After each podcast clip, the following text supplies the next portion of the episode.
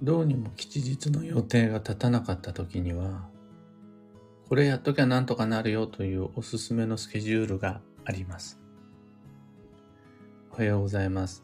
有限会社西企画西俊久です。発行から20年、累計8万部の運をデザインする手帳、有機暦を群馬県富岡市にて制作しています。有機暦の発売は毎年9月9日、徴用の節句。その前に、ぐっとお得な先行予約限定セットの販売は毎年単語の節句5月5日から始まります。今日、いよいよお申し込み受付開始です。で、このラジオ、聞く暦では毎朝10分の暦レッスンをお届けしています。今朝は、ぐっと身近な吉日スケジューリングというテーマでお話を。とても縁起が良い日だよという吉日を知ったとき、じゃあどんな日にしようか？どんな一日をデザインしようか？ってなって、パッと予定が出てくる人と、何しようかな、どうしようかな？って迷っちゃう人、両方いると思います。そこでまず考えてほしいのが何をするかの前にそもそも吉日とはって話なんですが、吉日とはその日当日ではなくて、その日までの日々を充実させるための目標のゴール地点、目安として使うのがおすすめです。なぜなら、吉日、縁起の良い日、運、運が良いよっていう日は、運が良くなる、何でもやることがうまくいくという便利な日ではなくて、その日までに良い流れを作り出すのに最適な日っていう感じなんです。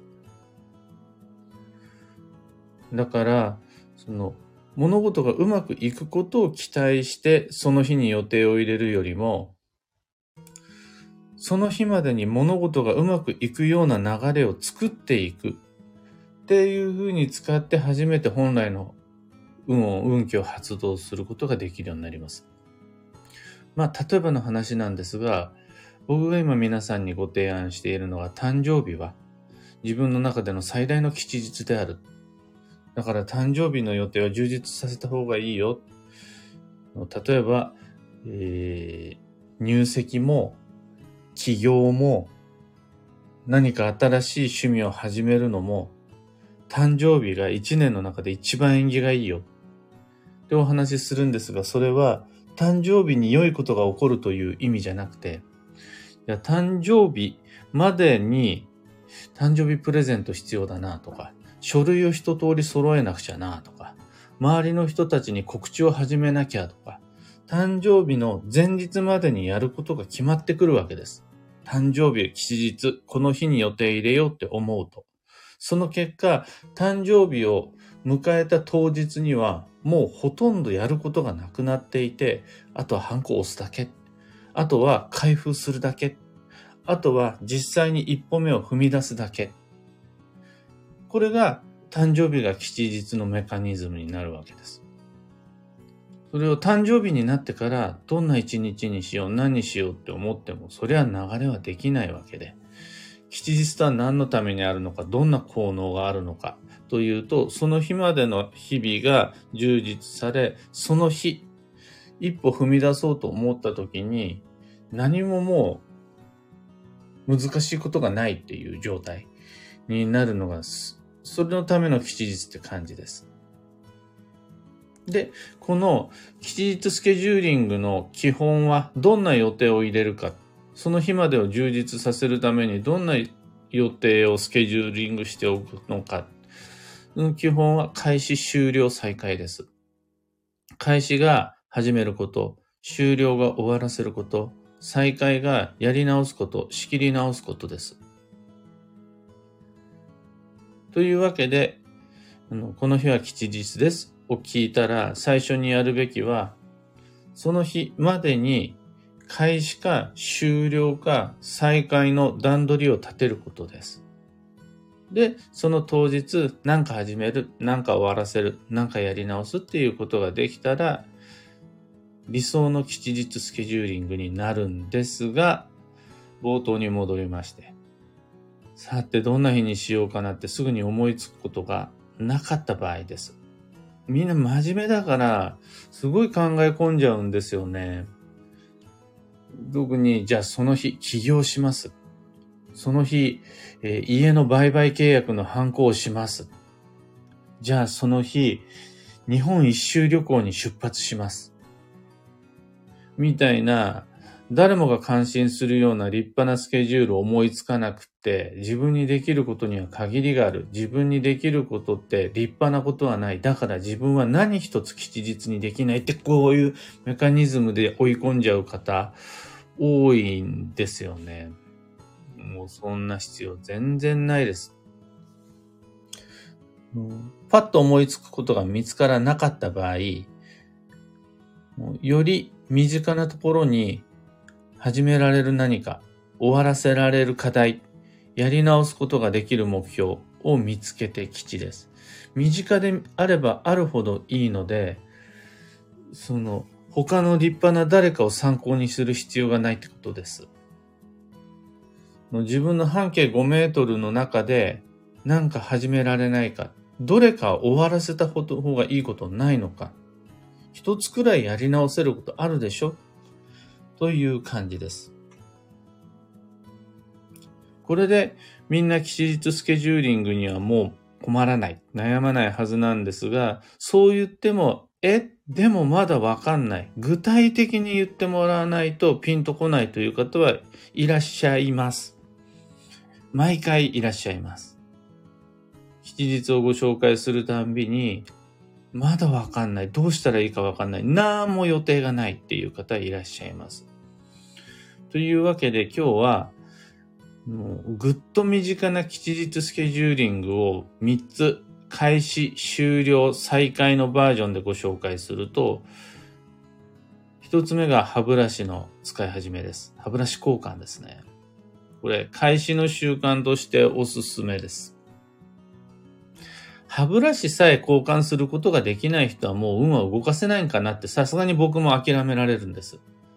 でも、どうしたらいいかわかんない、何かはしたいという人に、歯ブラシの交換はすごくお勧めします。それめっちゃ効果もあります。本来歯ブラシって、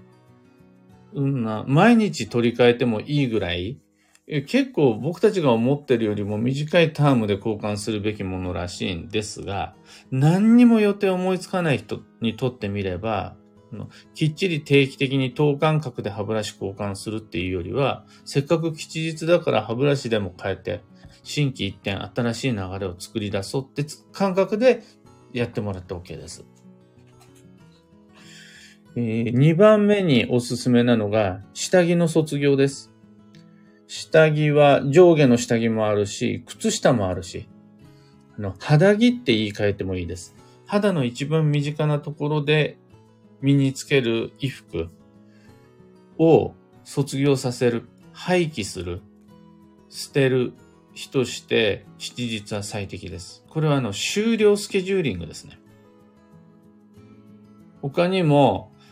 のあのいらない大きなものを捨てる全然いいんですけど、大変じゃないですか。大変なことやめましょう。ずっと心の中でもやもやしてきた、あの嫌な役割をやめる。そうです。すごい吉日に向いてるんですけど、それはそれでまた大変でしょだからやめましょう。そうじゃなくて、穴の開いた靴下ありませんかもうほつれてしまっているパンツありませんかもう自分にとってサイズアウトしてしまったり、サイズが合わなくなってしまった肌着はありませんか？それの卒業。いつまでもケチくさく穴の開いた靴下履いてるんじゃなくて、卒業。もうパッツパツになっちゃったり、ぶっかぶかになっちゃってるもの、合わないものをいつまでも身につけてるんじゃなくて、卒業。これ終了スケジューリングにおすすめです。このね、下着は、僕たちにとって自分が考えている、実感している以上にめっちゃ運に関わってきます。肌着っていう自分の直接肌につくものって運に関わるものだったりします。あと三つ目のおすすめが再開です。やり直しのスケジューリングで僕がおすすめしたいのは運動と習慣です。必ずみんな挫折してるはずなんですよ、運動に。絶対みんな、この長い人生の中で、一つや二つは、良かれと思って始めたものの途中で三日坊主や四日坊主になっている習慣があるはずなんですよ。それのやり直しを吉日から始めるのはめちゃくちゃおすすめです。ここで重要になるのは、あのよしと思って始めた運動が一度も挫折せずに今まで続いていれるいる人っていないはずなんです。よし、これはいいなと思って、その、より素敵な自分を目指して始めた習慣、全部今のところ成功して身についてる人っていないはずなんです。これどういうことかっていうと、吉日にやり直す予定をみんな持ってるはずなんです。例えば、寒いって言って諦めたウォーキングがあったり、面倒っていうので途中で挫折した朝晩のストレッチング習慣があったり、みんな持ってるはずなんです。その全部を再開する必要ないです。そのうちの良いと思って始めたんでしょでも自分の心の弱さや、え、季節であるとか仕事の忙しさとかで手放しちゃったんでしょそれを次の吉日にやり直すことができたらもうそれだけで立派な吉日スケジューリングになります。という感じで、この開始終了再開の中から、ものすごい大義名分ではなく、身近な吉日スケジューリング探すことができたらすごくいい一日になるので、それはもうとても効果的な運勢デザインになりますので、みんなにおすすめです。今朝のお話はそんなところです。二つ告知にお付き合いください。まず、本日2023年5月5日から、有機小読先行予約限定セットの販売が始まりました。もう、ましたっていうのはつい先ほどもうすでにウェブショップにて商品アップ完了してるんです。さすがにまだ注文がもう来てる7時15分の段階でもう注文一ついただいてる。ありがたし。もう、あの、ウェブショップに商品アップ完了です。なんで5月の5日にするかというと、縁起がいい日なので、初日から注文をいただいたとしてももう運がいい。その縁起が良い日、単語の節句が運がいいから、その毎年5月5日に販売開始しているんですが、それより何より、やっぱり明日が5月の6日が久しぶりの大吉日でとても縁起がいい日なので、吉日スケジューリング迷っている方、ぜひとも明日5月6日狙ってみてください。そもそもこの先行予約限定セットというのは9月9日以降の一般発売と比べてかなり安いです。値上げ前の価格で販売するのに重ねてさらに送料消費税が弊社負担となります。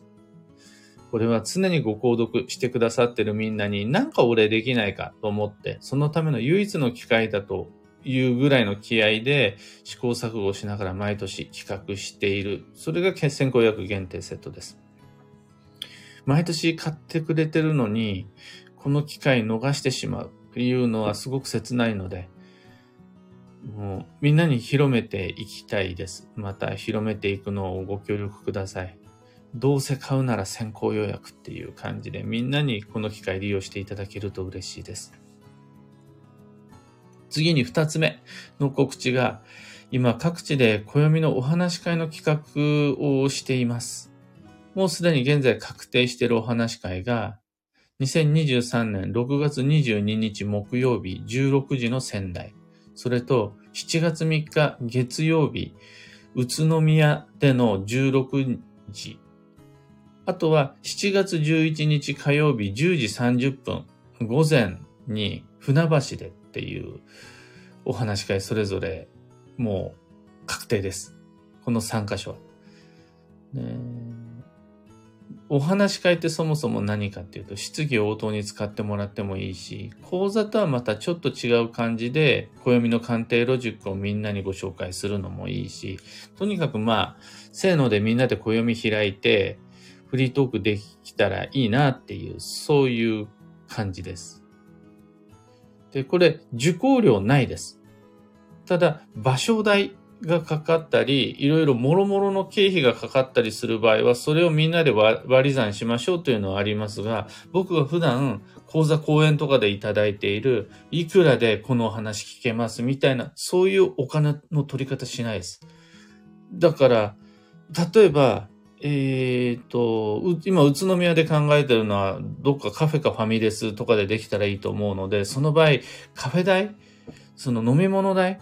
ぐらいはだあの、各自負担お願いします。それ以外僕はお金いらないです、みたいな、そういう感じです。これはもう、その場所場所によって変わってくるので、詳細に関しては土曜が明けたら、各 SNS での告知にて細かくお話しします。お知らせします。今決まってる日程以外にも、9月で関西方面、行けたらいいなとか、10月松本で企画できたらいいなとか、今いろいろ妄想中です。特に関西方面の方、興味ある方お声掛けください。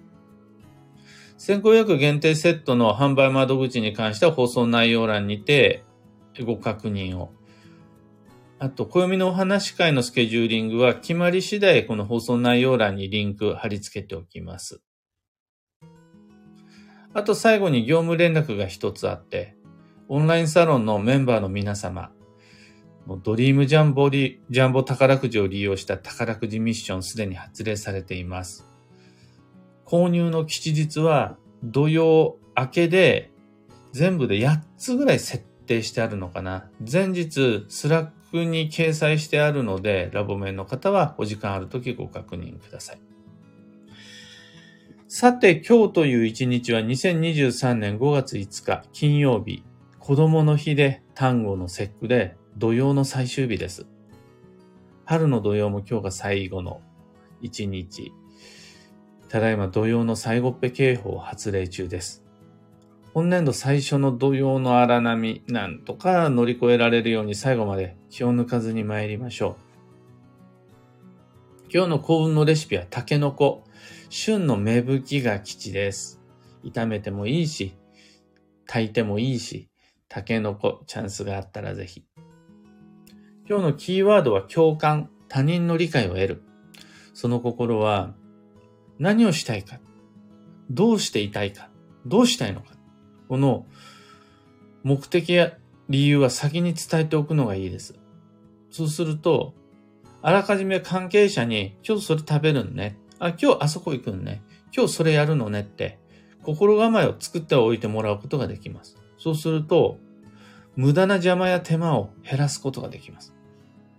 その場になってから何をどうしたかったんだ？って話すのでは遅いです。いろいろと価値観の違いや先行きの邪魔、障害が出てきます。前倒しで考えておいて、先に伝えておいて、周りに、あ、そういう感じなのね。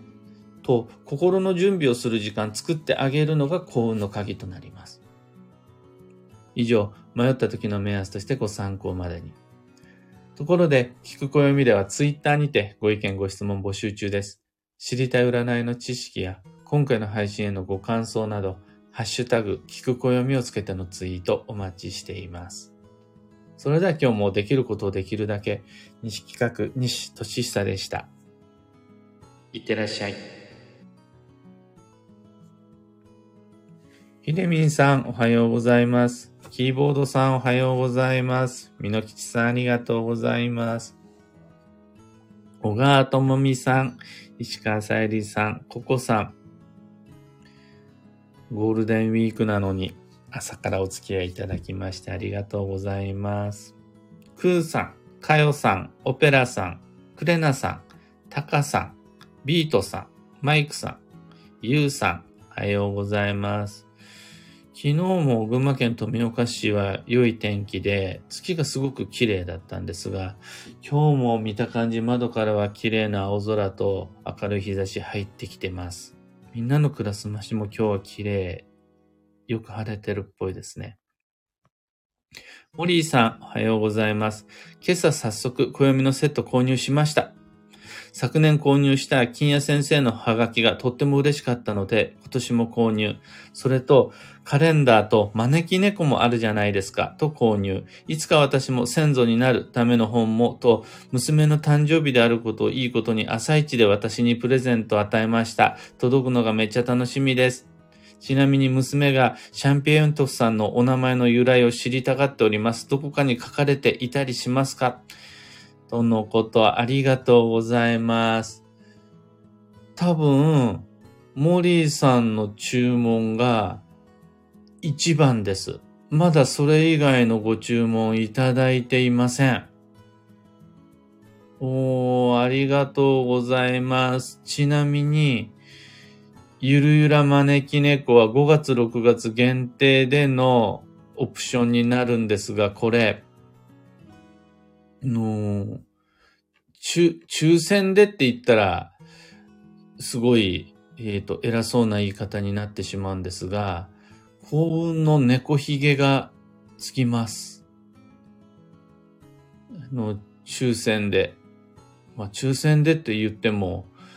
弊社代表取締役、西俊久の権限で何とでもなるので、そう、ご希望者様には猫ひげつけたいんですよね。ありがとうございます。えー、西屋のお告げメッセージに関してなんですが、これも本当に切実に思っているのが、来年もつけられるとは限らない。あの、西屋も5月の7日で77歳になりますので、来年も再来年もずっとお告げセットができることはない中でも、毎年毎年、その言葉、メッセージは価値が上がってくんじゃないんかな、なんて思いながら、あの、今年も丁寧に一筆筆、一筆、ちゃんとあの、お相手の運と向き合いながら書き込ませようと考えております。シャンピの名前の由来なんですが、この一言で言うなら、夢に出てきました。まだその時点では猫を迎え入れるということは決まってなくて、なんなら、鶏にしようか、ヤギにしようかなんていう話が出ている中で、まだ猫なんて全然。あと、僕は、えっ、ー、と、その時はね、愛犬を亡くしたばっかりで、まだこう、テンションが上がんなくて、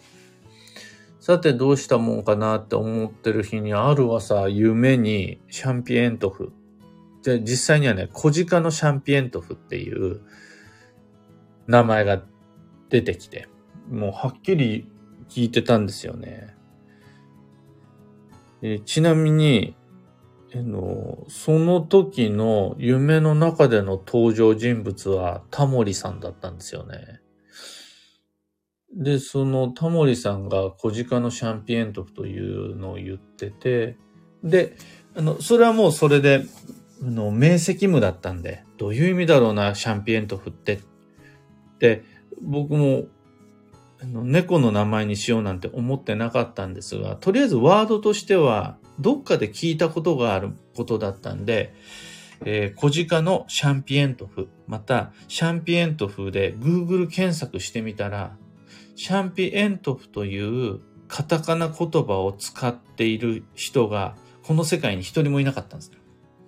Google 検索の中になかったんですよ。シャンピエントフで上がってくるワードが。他の言葉はあったんですけど。えっ、ー、とね、一番が、えー、なんかのお料理のソース。ピエントフ。な、なんだっけな。えっ、と、あ、もう今検索すると、うちの猫ばっかり出てくる。なんかのね、お料理の、シャンディガフじゃなくて、な、なんだ、なんかのね、なんとか風、シャ、シャン、シャンゼリ、なんかのね、お料理のソースの名前が出てきて、シャンピエントフそのものは出てこなかったんですよ。で、あ、これは世界に一つしかない言葉なんだな。ってとこで終わりまして、そのずーっと後に猫がうちにやってきまして、じゃあもうお前の名前は小鹿のシャンピエントフな。と決まったのがそんな感じです。ちなみに、弊社の歴代の動物たちは必ず名前の最初に死がつきまして、七子が始まって、七子から始まって、七味がいて、白根がいて、今回、シャンピ。その後、あの、犬が来た時にはジューシーって言って、今のところ全部死がついてるっていう感じです。いい言葉ですよね、死って。というわけで、あの、シャーピエントフの名前の由来は夢になります。N シャンテさんおはようございます。モリーさん、そうそうそうなんですよね。私も調べてみたら先生のシャンピエントフさんが出てきます。そのシャンピエントフしか出てこない。だからこの世界にシャンピエントフっていう言葉は群馬県富岡市の一匹のみなんですね。このクソ生意気な顔がすぐ出てきます。というわけで、今日もマイペースに運をデザインして参りましょう。